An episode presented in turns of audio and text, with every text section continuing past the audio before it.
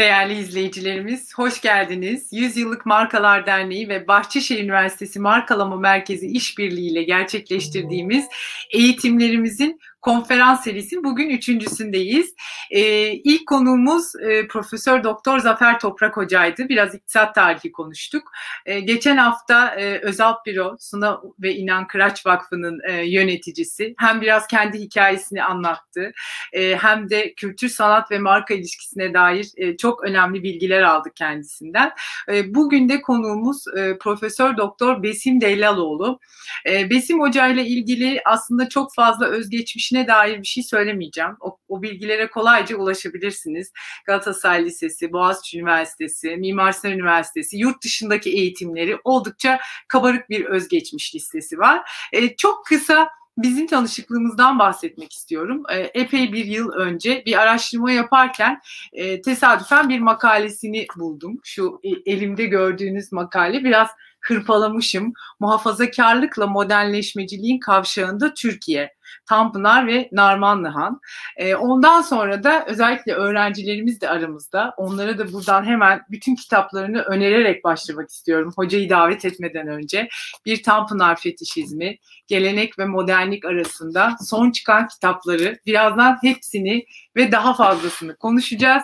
Şimdi izninizle hemen konuğumuzu e, Besim hocamızı aramıza davet etmek istiyorum. İstiyorum. Ee, yani modernizm, modernleşme, kültür, sermaye, ticaret, marka çok konumuz var. Alamet-i Farika'nın sosyolojisi dedik.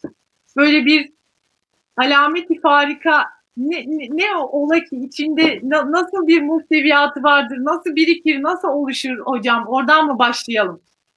Okey, tamam. Ee, yani tabii o eski deyim biliyorsunuz. Hani gençler bilmeyebilir. Hoş yani e, sizinle benim yaşım da aslında bu bu deyim için biraz genç sayılabilir hatta. E, markanın e, Osmanlıca'daki eski karşılığı alameti farika.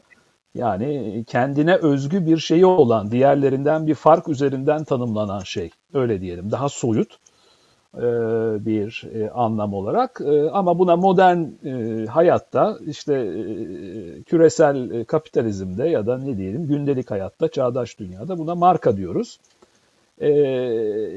Dolayısıyla ben bugün biraz bunun tarihçesinden yani çok ayrıntıya girmeden hatta biraz belki o da bugün aklıma geldi soy kütüğünden yani bu damar tarihsel damar nereden geliyor? Yani mesela ne zaman hangi koşullarda marka olmaz, alameti farika olmaz mesela öyle öyle düşünelim. E, dolayısıyla hani olmayana ergi metoduyla e, olanın nasıl oluştuğu hakkında bir fikir sahibi olabiliriz. Mesela yani prekapitalist toplumlarda, premodern toplumlarda, işte e, avcı toplayıcı neolitik dönemlerde pek marka olmaz. Neden? E, yani e, marka ya da alameti farika öncelikle bir pazar ve kamu talep eder. Öyle şimdi bunun sebebini açacağım. E çünkü yani daha klasik, daha arkaik üretim tarzlarında düşünün. Yani tabii şehirlerin de olmadığı, şehirlerin tarihi aşağı yukarı bin yıl. Bin yıl öncesine gidelim. Daha çok tarım toplumu. Tarım toplumunda ne oluyor? Sizin bir tarlanız var etrafınızda. Köylüsünüz mesela. İşte orada bir şeyler ekiyorsunuz. Meyve, sebze, tahıl, işte baklagiller falan. Hatta şeyiniz var, kümesiniz, ağınız var. Oradan işte et, süt, yumurta onu da şey ediyorsunuz. Dolayısıyla insanın bunu nasıl soyutlayabiliriz? İnsanın bütün ihtiyaçlarını kendi ürettiği bir dünyada marka olmaz. Yani insanın kendi ürettiğini kendine satması söz konusu olmadığı için ondan sonra e, marka olmaz. Ama o dünyada bile bir pazar yok muydu? Bir alışveriş, bir mübadele yok muydu? Vardı ama bu toplam üretim içinde çok küçük bir payı teşkil ediyordu. İşte mesela Cuma pazarı o köy altında da vardı. İşte bu sene benim e, bu, buğday fazla yaptı. Buğday veririm. Bunun karşısında işte e, hayvanlardan az süt aldım. Dolayısıyla peynirim az çıktı. Onun karşısında peynir alırım gibi. Belki takas, belki parayla. E, dolayısıyla bu da çok marka gerektirmeyen bir şey. Hani markalaşma gerektirmeyen bir toplumsal hayat ekonomik biraz, hayat. Biraz da herhalde şey değil mi e, bu e, dediğiniz gibi yani şehirlerdeki üretimle birlikte bir ayrıştırma ihtiyacı doğduğunda hani işte tabii, tabii, diyelim sandıkların tabii. üzerine, çuvalların üzerine yöresini, yurdunu, belki hangi köyden olduğunu yavaş yavaş o alameti farikanın farkı herhalde oralardan bir yerden Oralardan çıkıyor. çıkıyor. Şehre gelirsek yani Orta Çağ şehrinde aslında yine çok marka yok. Ee, mesela şehirde olup da e, şehirsel bir üretimin olduğu bir dünyada da markanın olmadığı bir tarihsel dönem düşünebiliriz. Mesela lonca sistemi. Yani e, meslek örgütü diyelim bugünkü deyimle Osmanlı'da da var. Yani bizim tarihimizde de var. E, Avrupa'da da var. Lonca sistemi. Yani işte yani kapalı çarşıya gittiğinizdeki orada mahalleler vardır ya işte e, ne diyeyim işte gümüşçüler, altıncılar, işte ne bileyim gömlekçiler falan. Aslında o o, o mantığın devamı bugün tabii meslek ki oradaki dükkan meslek grupları diyelim. Evet. Yani işte benim gömleğim eskidi. E, gideceğim gömlekçiler e, loncasına. Zaten hepsi bitişik komşu. Hatta ben girdiğim zaman diyecek ki işte gömlek alacağım. Ya ben bugün 3 tane sattım. Komşum siftah yapmadı diyecek. Beni oraya gönderecek. Yani orada çok güçlü bir meslek etiği var. Dolayısıyla hepsindeki ürün aynı, fiyatlar aynı. Yani kazık yeme şansın çok düşük. Ondan sonra dolayısıyla ilişki tüketici ile üretici arasında doğrudan değil. Dolayısıyla üretici grubu kendi içinde meslekleşmiş. Ve orada da marka söz konusu olmaz. Yani e, işte A gömleği, B gömleği aşağı yukarı hepsinde aynı. E, dolayısıyla mesela lonca sisteminde de olmaz. E, dolayısıyla şehir hayatında artı bir de bir yavaş yavaş genişleyen bir pazar, hatta biraz açacağım şimdi bir kamusallaşma ve aslında üretimin başkaları için yapıldığı bir toplumsal hayatta marka tarih sahnesine çıkabilir. Yani şimdi dolayısıyla bu da aslında sosyolojik olarak işte o yüzden sosyoloji var başlığında. E, toplumsal iş bölümü, e, uzmanlaşma, mesleki gruplaşmaların daha yoğunlaştığı. Yani ben sadece gömlek üretirim. Ondan sonra siz de sadece ayakkabı üretirsiniz. Bu mesleğe yoğunlaşırsınız. Ben ayakkabı ihtiyacım olduğu zaman gidip sizden satın alırım. Siz de gömlek ihtiyacınız olduğu zaman e, benden satın alırsınız.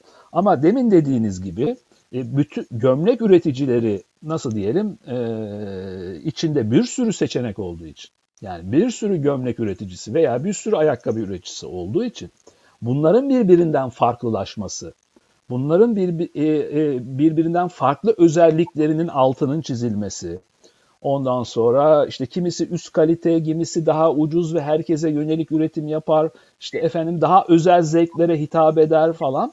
Şimdi bütün bunların ayrışması aslında markalaşma dediğimiz ya da alameti farka dediğimiz özelliğin e, tarih içinde gelişmesine e, imkan kılan bir bir sürece neden oluyor.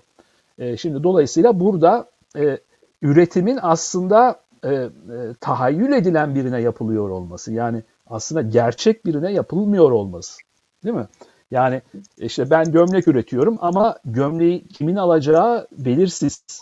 E, şimdi köy toplumunda bir pazar ve satış olsa bile satın alma olasılığı veya değiş tokuş yapacağınız kişileri aşağı yukarı bilirsiniz. Yani onlar komşudur, işte kuzendir, amca oğlu, dayı kızı falandır veya e, yan köydür, işte en yakın kasabadır. Oradaki insanların da çok büyük bir ismen bilirsiniz. Ama e, kapitalist bir pazarda, e, kamusal hayatın sürdüğü bir toplumsallıkta üretim e, bilinmeyen kişilere, no name kişilere yönelik olarak yapılır. Bizim bugün belki çok da sevmiyorum her zaman o tanımlamayı ama hedef kitle e, dediğimiz e, grup evet. değil mi? Şimdi e, e, tahay, tahayyül etmek derken kastım o zaten. Evet yani bu şu demek değildir. Üretici bunları ürettiği e, ürünleri kimin alacağı konusunda hiçbir fikre sahip değil değildir. E, bu konuda bir tahayyülü vardır, bir tasarımı vardır. Ondan sonra bir hedef kitlesi vardır. Evet. Ondan sonra hatta o büyük gömlek tüketicileri e, büyük kitlesi içinde odak grup odaklanmak istediği dar gruplar vardır.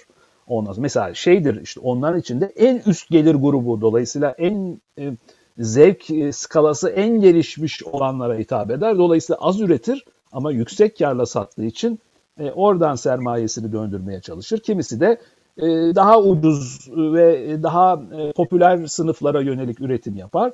Dolayısıyla orada o da eski deyimle sürümden kazanır. Yani üretim ve tüketimin sayısının çokluğundan kazanır. Şimdi böyle bir yapıdan e, böyle bir yapıdan söz edebiliriz. Dolayısıyla aslında marka belki şöyle geçerken geçici bir e, değerlendirme yapabiliriz. E, aslında şehir talep eder, pazar talep eder, şehir üstü veya tabii erken dönemde daha ulus devlet yok, devlet yok. Yani İtalyan şehir devletlerinde bundan 500 yıl önce Rönesans başladığında mesela henüz ulus devlet yok. İtalya, İspanya, İngiltere falan yok. Ondan sonra geniş imparatorluklar var öyle diyelim. Ya da feodalite var. İktidar çok parselize olmuş. Ama orada e, işte nasıl diyelim aslında markalar, e, ilk markalar belki e, oluşmaya başlıyor. Aslında bunu biraz, şimdi bu işin ticari ayağını biraz anlattım. E, şimdi ben e, sosyal bilimci olduğum için bu meseleye sadece ticaret, kapitalizm, işte üretim, tüketim, ekonomi, kar gibi kavramlarla e, bakmak zorunda hissetmiyorum tabii. Marka kavramını ya da alameti farika meselesini biraz daha soyut, biraz daha geniş şekilde de al- almak istiyorum. Yani sadece Zaten işte hocam öyle ha. bakmasak çok iyi olur. Ben markayla çok hemhal olan biri olarak ben de tabii. böyle, böyle bakmak istiyorum. Evet. Tabii tabii. Yani mesela e, önce güncelden başlayayım birkaç örnek vereyim. Sonra e, meramımı daha tarihselleştireyim. Rönesans'a falan bağlayayım.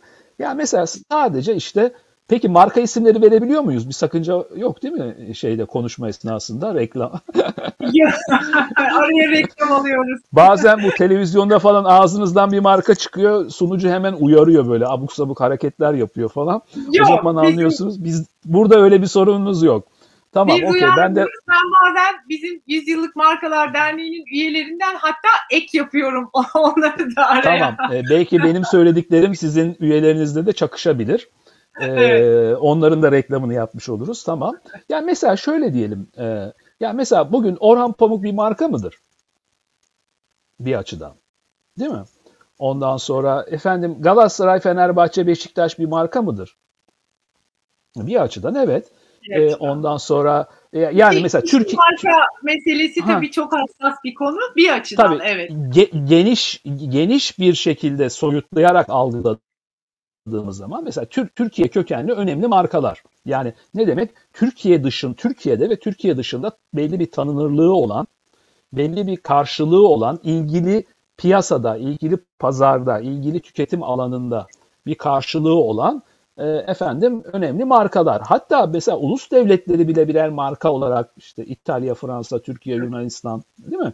Ondan sonra e, bunların belli bir imajları var. Bu imajların yönetilmesi gerektiğini falan filan. Tabii tabii şehirler çok ön çıkıyor. E, tabii ki. Tabii ki yani e, veya işte önemli yazarlar, önemli sanatçılar bunların hepsi birer aynı zamanda e, marka olarak değerlendirilemez mi? Orhan Pamuk bunun bir örneği olarak söyledim zaten. Bunu çeşitleyebilirsiniz, sonsuza kadar genişletebilirsiniz. Yani illa marka deyince aklımıza işte bilgisayar, e, hamburger, pizza e, gibi ondan sonra hızlı tüketi, e, tüketebilir ürünlerin gelmesi e, veya e, ürün ürün demeyelim de daha soyut kavramlar üzerinden markalaşmadan söz etmenin mümkün olmadığını söyleyemeyiz.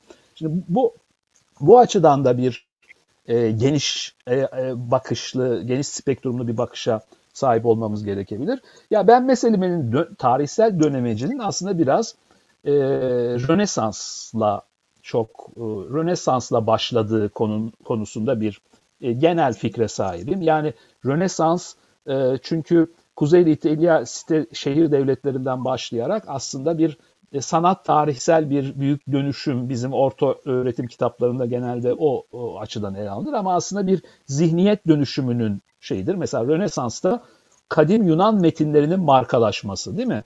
Platon, Aristoteles, bütün o tragedyalar, işte Herodotlar e, falan filan, bütün o isimlerin e, eserlerinin Yunancadan Latince'ye aktarılması ve e, matbaanın da o tarihlerde gündeme gelmesiyle çok hızlı kamusallaşması ama aynı dönemde aynı dönemde tabii ki şunu da eklememiz lazım. Avrupa merkezli yine dünyanın belki de ilk büyük küreselleşmesi yani coğrafi keşiflerden söz ediyorum. Yani o dönemki ticaret ekseni yani Rönesans öncesi ya da coğrafi keşifler öncesi. Bunu da ne diyelim 1500'e sabitlersek 3 aşağı 5 yukarı hani indirgeme riskini göze alarak Aşağı yukarı 500-600 yıl önceden söz ediyoruz yani. E çünkü o zamana kadar e, işte şey e, yani karayolu üzerinden bir işte e, neydi o İpek yolu falan var ama aslında bu Kuzey İtalya şehir devletlerinin merkezinde olduğu ticaretin aksı büyük ölçüde Akdeniz sınırları içinde gerçekleşen bir şey. E, işte ondan sonra ne oluyor? E, daha büyük gemiler, işte pusula, musula, işte barut ve toplar falan devreye girince e, Buhar. daha büyük gemilerle okyanusa doğru okyanusa doğru bir e, cüret ortaya çıkıyor. Bütün o Kristof Kolomblar, Vasco da Gama'lar, Magellanlar falan. Yani bunlar Akdeniz içinde ticaret eylemek yerine e, şeyden e, okyanustan e, kimisi işte Amerika'ya gidiyor. Bugün Amerika olacak. Aslında doğuya gitme hedefiyle çıkıyor biliyorsunuz. Ondan sonra ama kimisi işte e, Ümit Burnu'nu yani Afrika'nın altından dolaşıp uzak doğuya gidiyor e, ve dolayısıyla dünya giderek bir bütünleşiyor. Bu bütünleşme aslında biraz da pazar üzerinden gerçekleşiyor.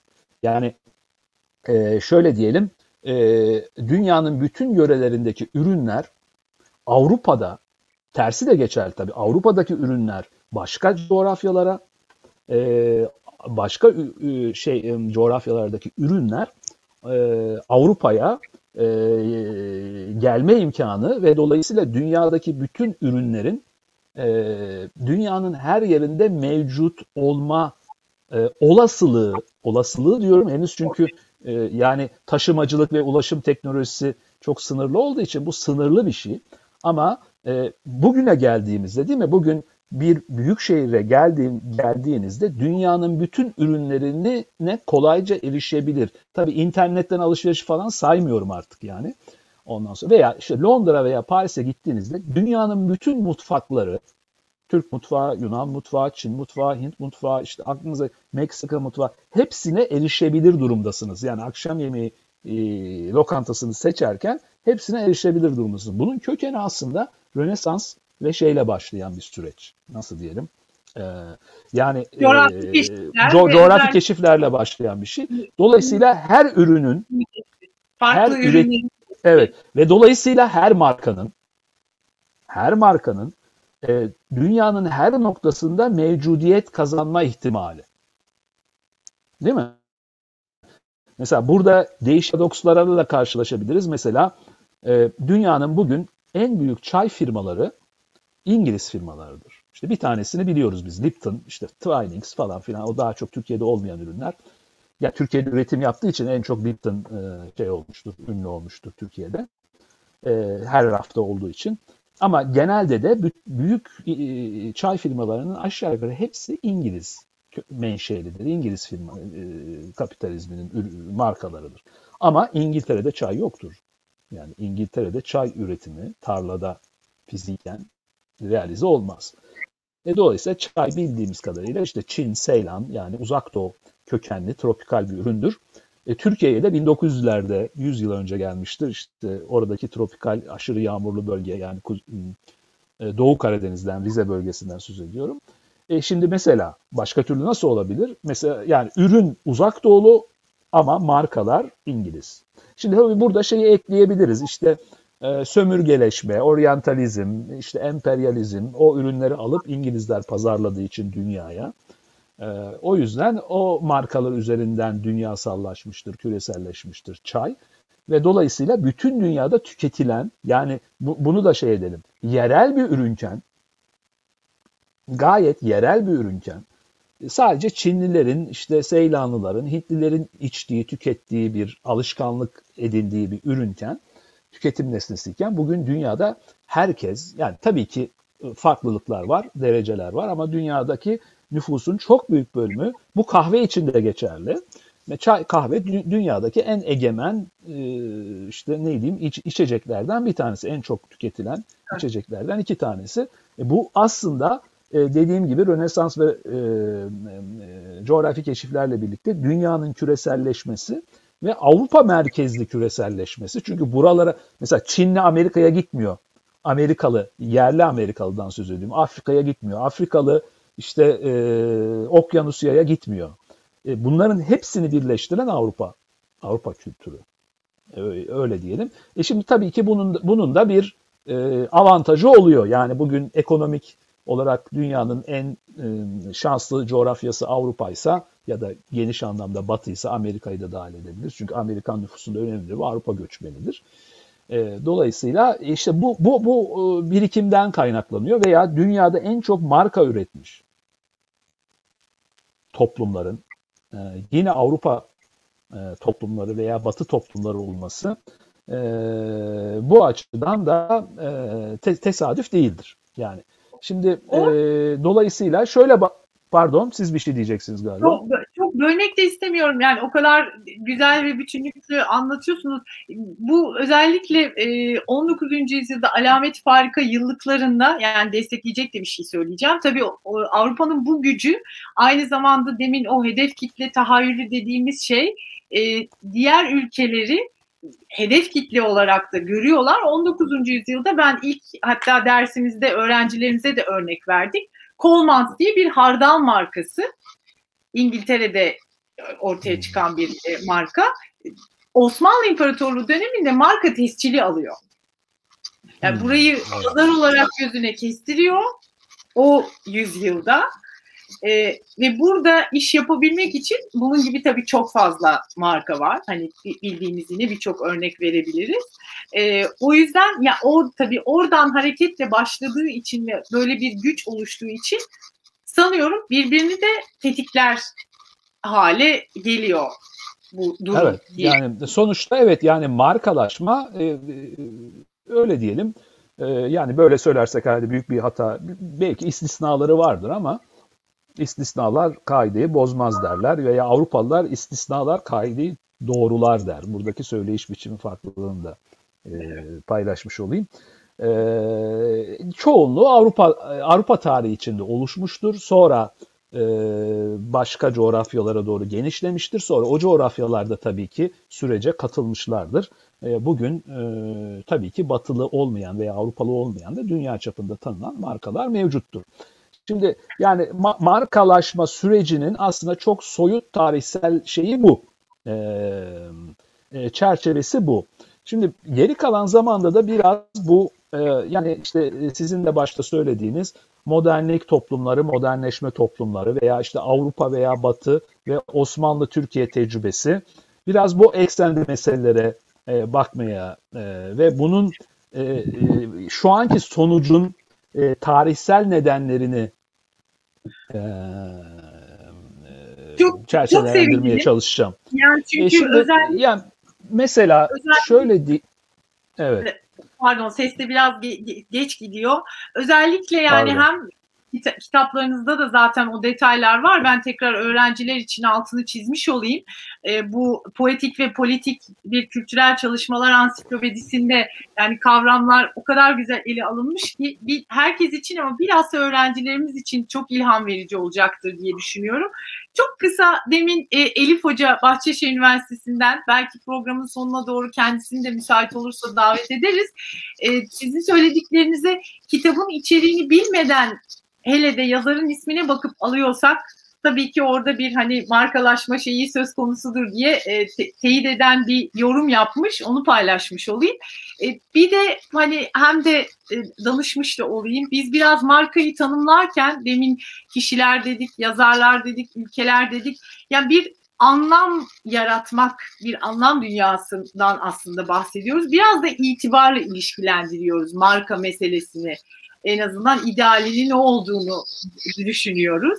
Ee, bazen tabii özellikle öğrencilerimizden popüler olanla itibarlı olan arasında bir akıl karışıklığı olabiliyor. Fakat alameti farika marka dediğimiz şeyin tutarlı, itibarlı, popüler tabirle yine sürdürülebilir e, olmasını, bir farklılık yaratmış olmasını, bir anlam yaratmış olmasını bekleriz sanıyorum sizin söylediklerinizi tamamlayan bir şey. Elbette, elbette. Tabii ki, tabii ki. Onu da bir ee, paylaşmış olalım. Yani şöyle bir e, genel değerlendirmeyle başlayabilirim bu yeni bölüme, e, konuşma içindeki yeni bölüme. Yani Türkiye, Avrupa veya Batı karşılaştırması mesela. Yani çok çok genel olarak şöyle bir değerlendirme yaparsam herhalde yanlış olmaz. Yani e, demin zaten bir ayağını söyledim. Avrupa dünyada veya Batı bu markalaşma sürecine e, domine etmiş zaten e, coğrafya veya e, tarihsel olarak bu konuda en çok e, aktif olmuş e, toplumlar. Aynı zamanda dünyaya da en çok marka üretmiş. Hala da belki ondan sonra e, marka üretmiş şeyler. Mesela bunun daha bilimsel e, işte inovasyon merkezli karşılığını da belki ekleyebiliriz. Bunlar birbirini çağrıştırsın diye patent. Bugün dünyada hala yani marka daha çok e, ticari e, sicille ilgili bir değil mi? Düzeltin beni lütfen hani e, ondan sonra ama patent dediğimiz patent dediğimiz daha daha önce olmayan yeni bir şey. Yani bir şeye patent almak mesela değil mi? Şimdi en son bir aşı meselesi yaşıyoruz, aşı sorunu. İşte bunlara niye para ödeniyor? Yani e, içindeki sıvı falan dışında o inno, inovasyona da, o yaratıcılığa da para ödüyoruz değil mi? Sadece onun şişesi veya şeyine e, ödemiyoruz. Esas ödediğimiz ücret aslında o fikre, o buluşa ödüyoruz. İşte bu da patent sayesinde oluyor. Ee, şimdi dolayısıyla e, veya işte demin sizin e, andığınız işte e, mesela Orhan Pamuk'un kitabını içeriğini bilmeden alıyoruz çünkü onun bir marka garantisi var. E, işte o, o da aslında bir, bir, bir açıdan da bir patent o. Yani Orhan Pamuk ilk birkaç romanıyla birlikte bu konuda tabii ki bu e, ticari sicile geçmiş anlamıyla söylemiyorum, mecazi anlamıyla söylüyorum. E, Türkiye toplumunda hatta dünya toplumunda bir e, patent oluşturmuş. Anlatabiliyor muyum? Bir marka kendi çapında yaratmış. Dolayısıyla ne diyoruz? Buna mesela ne denir bu üretim sektöründe veya pazarlama sektöründe? Bugüne kadar yaptıklarımız bundan sonra yapacaklarımızın garantisidir garantisidir. Değil mi? E şimdi dolayısıyla bu bu şair için de geçerli. Bu romancı için de geçerli. Bu gömlek üreticisi için de geçerli. Ondan sonra işte neyse ayakkabı üreticisi de geçerli. Bilgisayar üreticisi için de geçerli. Dolayısıyla bu tür tabii bu tür e, tabii bu tür imajı daha güçlü olan firmalar ürünlerini daha pahalıya satabiliyorlar mesela, değil mi? Sektöre yenir giymişlere göre göreli olarak, izafi olarak bu da onların e, sahadaki e, tarihlerinden elde ettikleri bir avantaj. Şimdi e, genelleme dediğim şu, yani bizim gibi modernleşme toplumları, modernliği bizatihi kendi imkanlarıyla üretememiş de e, o, o modernliğin ortaya çıkmasından sonra da ona kayıtsız kalamamış toplumlar, işte diyelim modernleşme toplumları, Türkiye'de tipik bu tür ülkelerden bir tanesi. Yani bi, bizim bizim gibi toplumların genelleyerek söyleyeyim sadece bize özgü bir şey olarak değil Avrupa ile veya Batı ile karşılaştırdığımızda marka üretimimiz, patent üretimimizin potansiyelinin daha düşük olduğunu görüyoruz. Veya yani daha hem sayısal olarak niceliksel olarak marka sayımız, dünyasallaşmış, küreselleşmiş marka sayımız göreli olarak daha az hem de bu markaların tarihsel derinliği mi diyeyim, tarihsel sürekliliği en azından Avrupa'ya göre daha yeni. Yani biz daha bizim markalarımız varsa bile bizim markalarımız göreli olarak daha yeni. Ee, Avrupalı e, kadar e, e, yani şöyle bir örnek verebilirim. Tabii bir araştırmaya dayanmıyor. Tahmini olarak işte e, yani Avrupa'nın işte en çok iş yapan 500 markasını sıralayın. Türkiye'nin en çok iş yapan 500 markasını sıralayın ve bunların hepsinin kuruluş tarihlerini belirleyin ve bunların hep bütün markaların kendi yaşını şey edin. E, bunların hepsini toplayın ve 500'e bölün. Yani Türkiye'de ortalama ilk 500'deki markaların yaşı ne kadar? Avrupa'da bu markaların yaşı ne kadar? E, büyük ihtimalle Avrupalı markalar daha yaşlı çıkacaktır. Evet, Türkiye'de markalar daha genç çıkacaktır. Biz evet ee, o kö, kök, köklü olanları dernek çatısı altında bir araya getirdik. çok, çok şükür. Evet, evet, evet, evet. Yani ama biz, sizin o e, temsil ettiğiniz markalar Türkiye'deki toplam marka stoğunun yüzde kaçını tabii, oluşturuyor? İşte tabii, esas tabii. mesele o. Japonya'da 100 yılı aşkın e, var olan şey sayısı 20 binin üzerinde. Türkiye'de ne kadar? Mesela varsa ya, böyle bir tahmini. Bizim şu andaki sayımız e, yani üye sayımız 32. Tabii bize üye olmayan henüz markalarda var. Da seslenmiş olalım.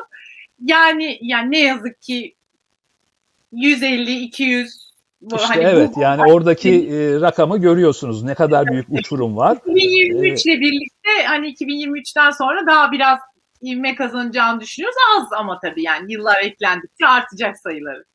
Tabii ki. Şimdi yani bu bunun e, işte farkı bu sosyolojik etkenlere e, e, yoğunlaştırarak karşılaştırırsak ben başta dedim evet. ki en başta. Yani marka olabilmesi için şehir lazım. Yani daha geniş anlamıyla şehirleşme, kentleşme lazım.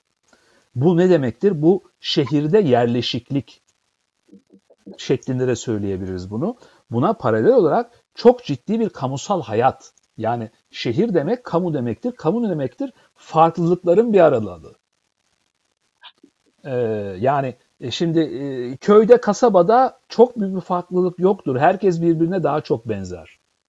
Orada markalaşma imkanı daha düşüktür potansiyel olarak. Mesela işte kafe ile kahveyi karıştıralım. Köy kahvesinde herkes birbirini tanır. Ali, Ayşe, pardon kadın yani daha klasik dönemde kadınların da orada var olmadığını düşünürsek hep erkek ismi söylemek gerekir. O dayısının oğludur, amcasının oğludur falan işte. E, hatta dışarıdan gelenin bir adı da bilinir. O da yan köyden gelmiştir. Şimdi orada farklılık çok fazla yoktur ama e, kentin kafesine geldiğimizde orada herkesin aynı dili konuşması, aynı e, milletten, aynı etnisiteden olması e, gerekmez. Çünkü orada özellikle zaten kamu, e, bugünkü modern kamu özellikle onu ısrarla vurguluyorum Rönesans referansı yaparken de vurguladım. E, İtalyan şehir devletlerinde geliştiği için ilk kafeler de zaten orta ortaya çıkıyor. Çünkü bunların özelliği ne? Dünyanın dört tarafıyla ticaret yaptıkları için orada her taraftan insan ve her taraftan ürün e, mevcut aynı anda olabiliyor. Şimdi bu çeşitlilik buna kamu diyoruz. Kamusal hayat diyoruz. Farklılıkların bir arada olması ve dolayısıyla burada markalaşma işte o alameti farika yani ayırt edici özellik özel, özellik e, diğerinden farkın e, e, bir önem kazanması böyle bir toplumsal hayat gerektiriyor. Dolayısıyla yani baştan sayarsak kent, kentlileşme, kamu ve hem, evet hem bölgesel hem de olabildiğince dünyasal veya küresel düzeyde bir geniş pazar olması gerekiyor. Şimdi bizim e, yani demin söylediğimle bunu birleştirirsek yani bizim gibi toplumların en azından Avrupa kadar marka ve patent üretemememizin bir sebebi de bu söylediğim temalardaki eksiklikler. Yani e, işte biz e, mesela e, bugün e, nüfusun çok artık köy nüfusu demografik olarak tek rakama indiği söyleniyor. Tabii ben hani araştırmacı bir sosyolog değilim ama e, sondajları takip ettiğim kadarıyla böyle. E, ama mesela e, bir, bir 27 Mayıs olduğunda Türkiye'de köy nüfusu kent nüfusundan daha fazla. Şimdi köyde marka olmayacağını söylersek, kasabada marka olmayacağını söylersek ki söyledik birkaç kere.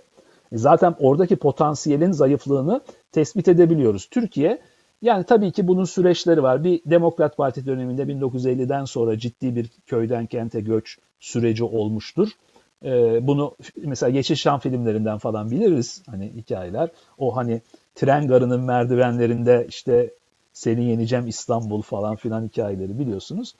E, ee, 1980'den sonra bu e, tekrar ivme kazanmıştır. 2000'lerde e, daha da e, artmıştır.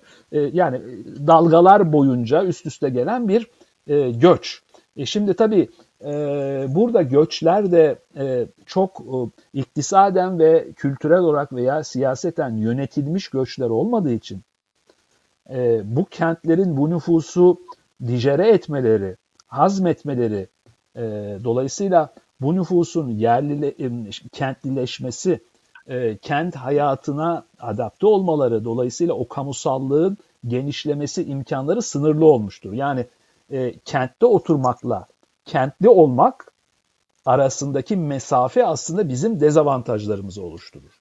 Şimdi e, şöyle ifade edeyim. E, mesela diyelim ki İstanbul'un nüfusu 15 milyon. Bir imkan olsa biz bütün 15 milyon İstanbul'da oturan insana bir anket yapsak ve desek ki doğum yeriniz neresi? Ee, annenizin babanızın doğum yeri neresi?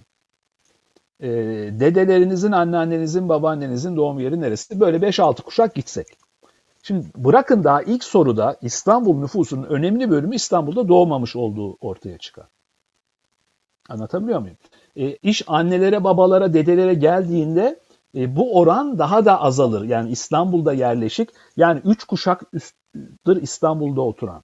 5 kuşaktır İstanbul'da ikamet eden. Bunu her şehir için genelleştiririm. Yani en büyük şehir İstanbul için oradan gidiyorum. 7 kuşaktır.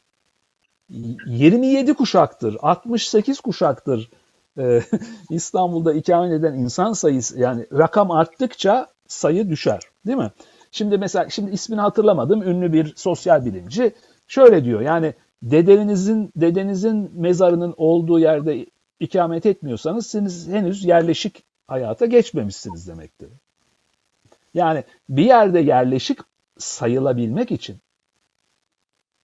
en azından üç kuşaktır orada ikamet etmek, orada yerleşik olmak, oradaki kamusal hayattan etkilenerek büyümek ve gelişle, gelişmek ve o kamusal hayata da kendinizle katkıda bulunmak durumundasınız.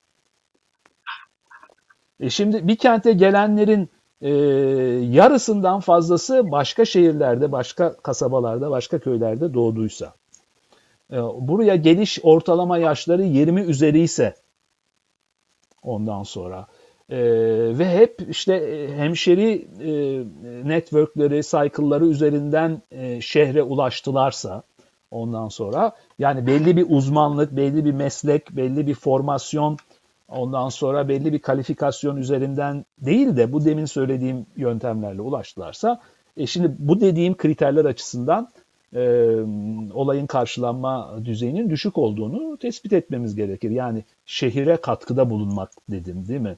E, şehirden hı hı. etkilenerek büyümüş olmak dedim. Burada e, şimdi dolayısıyla bu bu toplumsal öznelerin, bu yurttaşların, bu vatandaşların da yani marka kendi e, yani e, kişisel hayatlarında veya e, ticari hayatlarında marka üretme olasılıkları dolayısıyla bir Avrupalı yurttaşa göre veya şöyle diyelim gene Türkiye'li, gene İstanbullu ama mesela beş kuşaktır İstanbul'da yaşayan başka, başka bir vatandaşa göre daha düşük olacaktır. Bu eşyanın tabiatına uygundur. Dolayısıyla şey yani marka üretimi e, marka üretimi e, bu sosyolojik asgari koşulları talep eder.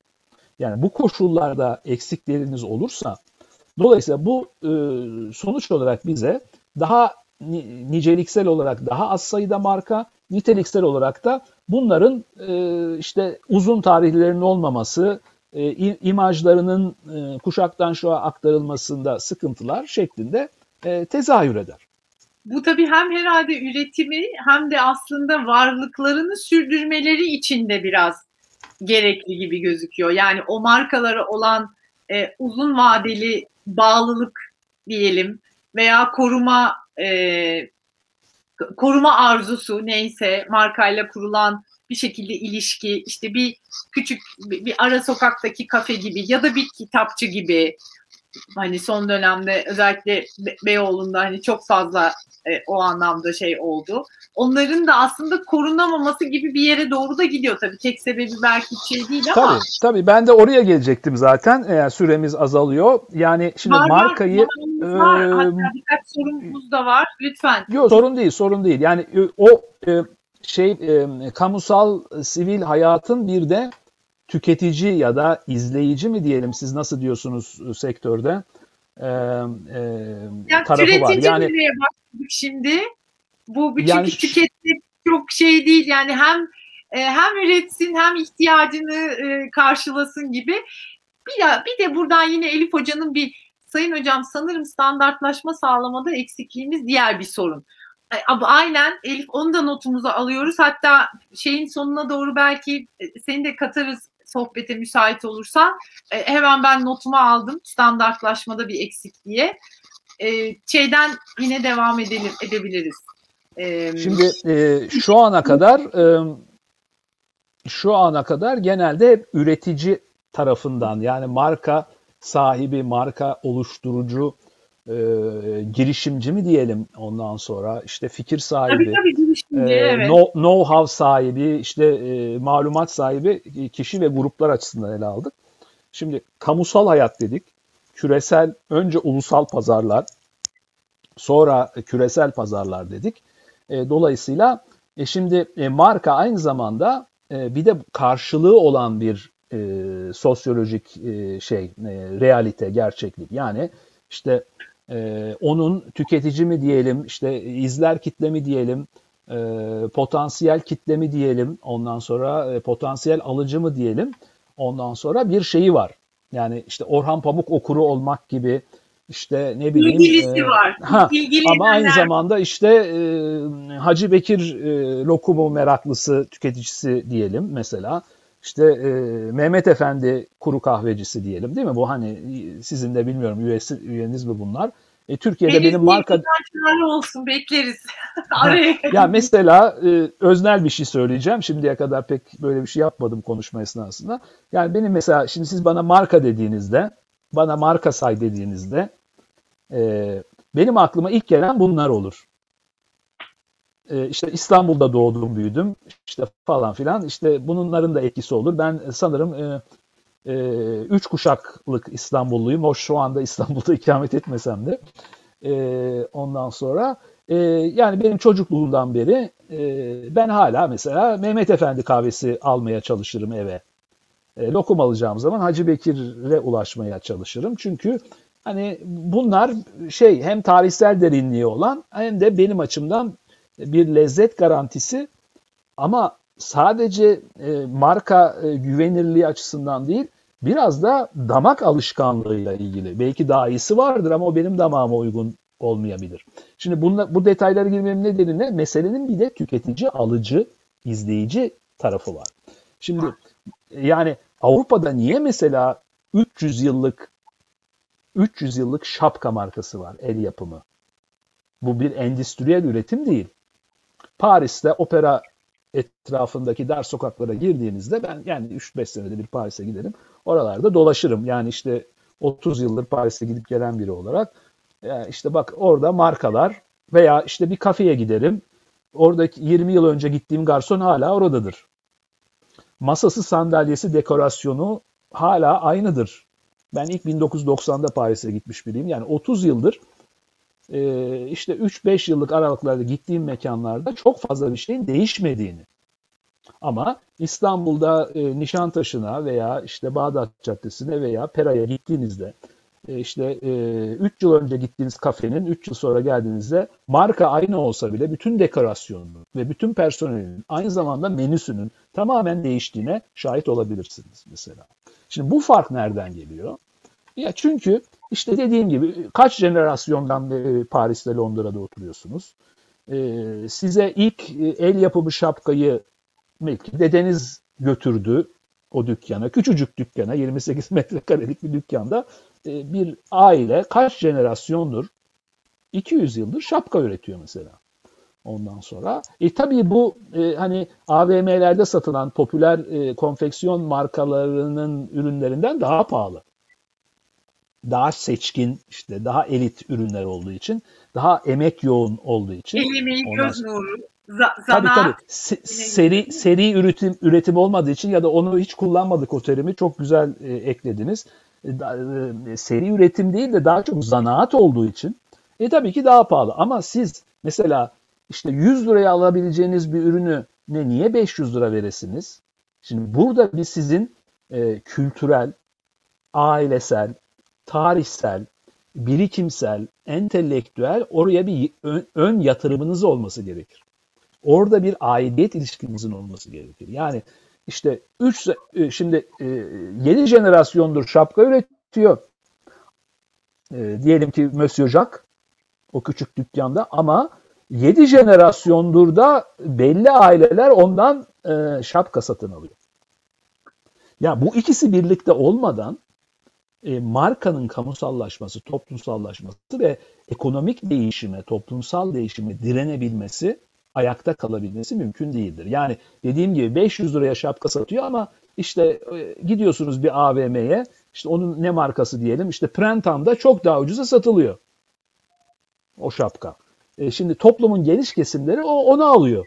Tamam ama hala Fransa'da ve Paris'te o e, spesifik dükkandaki o spesifik şapkayı almaya devam eden e, bir bir toplumsal kesim e, hayatını devam ettiriyor. Şimdi dolayısıyla markaların sürekliliği aynı zamanda müşterilerinin sürekliliği, yerleşikliliği ve orada sadece mad, maddi bir ilişkiden söz etmiyoruz dar anlamıyla. Tabii ki yani dürüst olalım belirleyici olan maddi ilişki. İşte kar, zarar, e, Fransızca'da şey denir rapor kalite pri yani kalite ile fiyat arasındaki ilişki falan filan. Ondan sonra tabii ki burada belirleyicidir. Yani marketten alışveriş ederken işte ya iki tane peynir yan yana duruyor. Birisi %50 indirim yapmış. Aşağı yukarı da aynı görünüyor. Tabii ki onu alırsın. Yani bunda bir beis yok. Ben bunu bunun ıı, irrasyonel olduğunu falan iddia etmiyorum. Ama e, ama, ama e, şimdi her şey peynir veya yumurta değil. Bazı ürünler daha kültürel, daha tarihsel yatırımlar gerektiriyor. Yani çünkü siz bir hayatta kaç kere peynir alırsınız, kaç kere yumurta alırsınız, kaç kere şapka alırsınız. Şimdi siz kaliteli şapka alırsanız belki bütün hayatınızda 3-4 kere şapka alacaksınız. Bir şapka 20 sene gider, 10, 10 sene gider atıyorum. E, tam burada bir, bir şey sormak istiyorum. E, bu bir konu tabii Olduğunu yani söylemek durumundayız evet.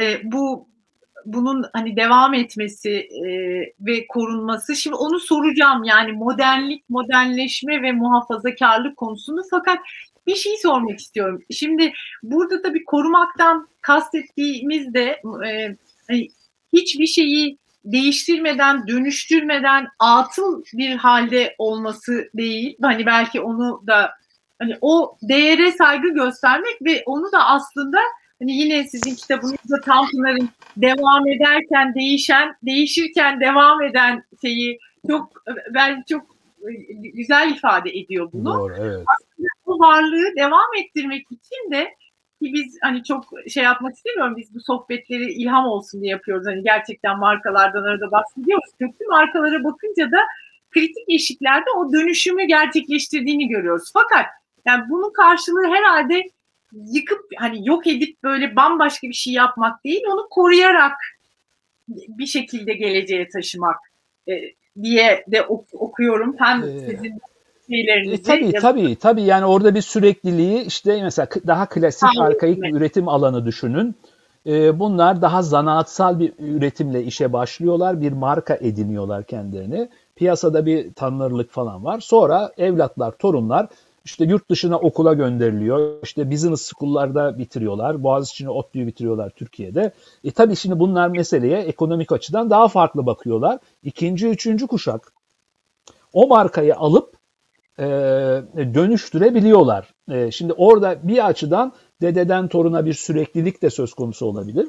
Ama işte tabii denenin e, tasavvur edemeyeceği bir takım açılımları da bu yeni kuşak e, sağlayabilir. Ama mesela Türkiye gibi toplumlarda genelde zanaat kökenli üretim alanlarının ikinci, üçüncü kuşakları mesela genelde e, e, eğitime eriştikten sonra o alanı terk ediyorlar. Yani Tabii anlatabiliyor muyum? Çünkü o onlara cazip gelmiyor mesela. O işte çok yani banal geliyor, çok ilkel geliyor. İşte tırnak içinde söylüyorum biraz kasabalı, köylü gözüküyor. E, dolayısıyla e, şimdi yani do, bu açıdan bakarsak aslında paradoksal bir şey söyleyeceğim ama bence paradoksal değil. Mesela Avrupa bizim bizden daha tırnak içinde muhafazakar. E, yani evet burayı e, burayı şey, biraz açmanızı Evet evet yani kültürel e, kültürel e, tabii tabii ağırlıklı olarak bir kültürel muhafazakarlıktan söz ediyorum. Ondan sonra yani e, e ortalama bir Avrupalı bireyin gündelik hayat pratiklerinin kendi içindeki dönüşüm debisi, hızı e, ortalama bir İstanbulludan daha düşüktür. Yani dolayısıyla bu mesela Avrupalı bir komünist, Avrupalı bir anarşist, hani muhafazakarlıkla hiç ilişkisi olmayacak siyaseten e, insan figürleri için de geçerlidir. Ben gündelik hayatsal bir şeyden söz ediyorum. Gündelik hayat e, e, sürecinin değişmesi nedir? Mesela yani yıllardır aynı bir haneye gider. Aynı marka birayı içer. İşte aynı şapkacıdan şapka alır. Aynı, aynı yerde saçını aynı kafede buluşur arkadaşlarıyla. İşte aynı berbere, kuaföre saçını kestirir. Ee, yani e, kuaförle ahbap olmuştur hatta 25 yıldır işte ona gitmektedir falan filan. Şimdi dolayısıyla muhafazakarlık derken bu gündelik hayat pratiklerinin e, sürdürülmesi açısından o merkezli bir e, muhafazakarlıktan söz ediyorum. Dolayısıyla e, mesela ben kendimden de örnek vermiştim. Gidiyorsunuz yurt dışına aynı mekana e, çok az şey değişmiş ama Türkiye'de aynı semte 5 yıl arayla gelin tanıyamazsınız oradaki dükkanların çoğu değişmiştir. Hatta şimdi sosyal medya genişlediği için e, ben de bazen retweet falan ediyorum. İşte bir, iki tane Oxford meydanı birisi 1770 küsur bir resim. Bu bugünün fotoğrafı neredeyse hiçbir şey değişmemiş.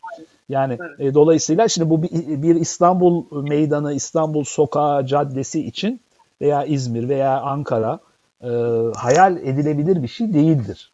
Şimdi dolayısıyla burada e, yani marka aidiyeti e, aslında biraz da sivil toplumun, kamunun e, sorumluluğuna e, girer. Yani e, ya mesela e, şimdi e, marka isimlerini veya dönemi hatırlamıyorum ama e, yani e, mesela iktisaden zora girmiş bir takım Paris markalarının kafe işte ne bileyim mekanlarının şehir merkezinde işleten aile veya grup sermaye grubu ekonomik krize girdiğinde ve bu mesela uluslararası Amerikan kökenli bir Starbucks'a veya McDonald's'a devredilmesi söz konusu olduğunda oradaki kamu otoritesi, bu hükümet olabilir, bu belediye olabilir.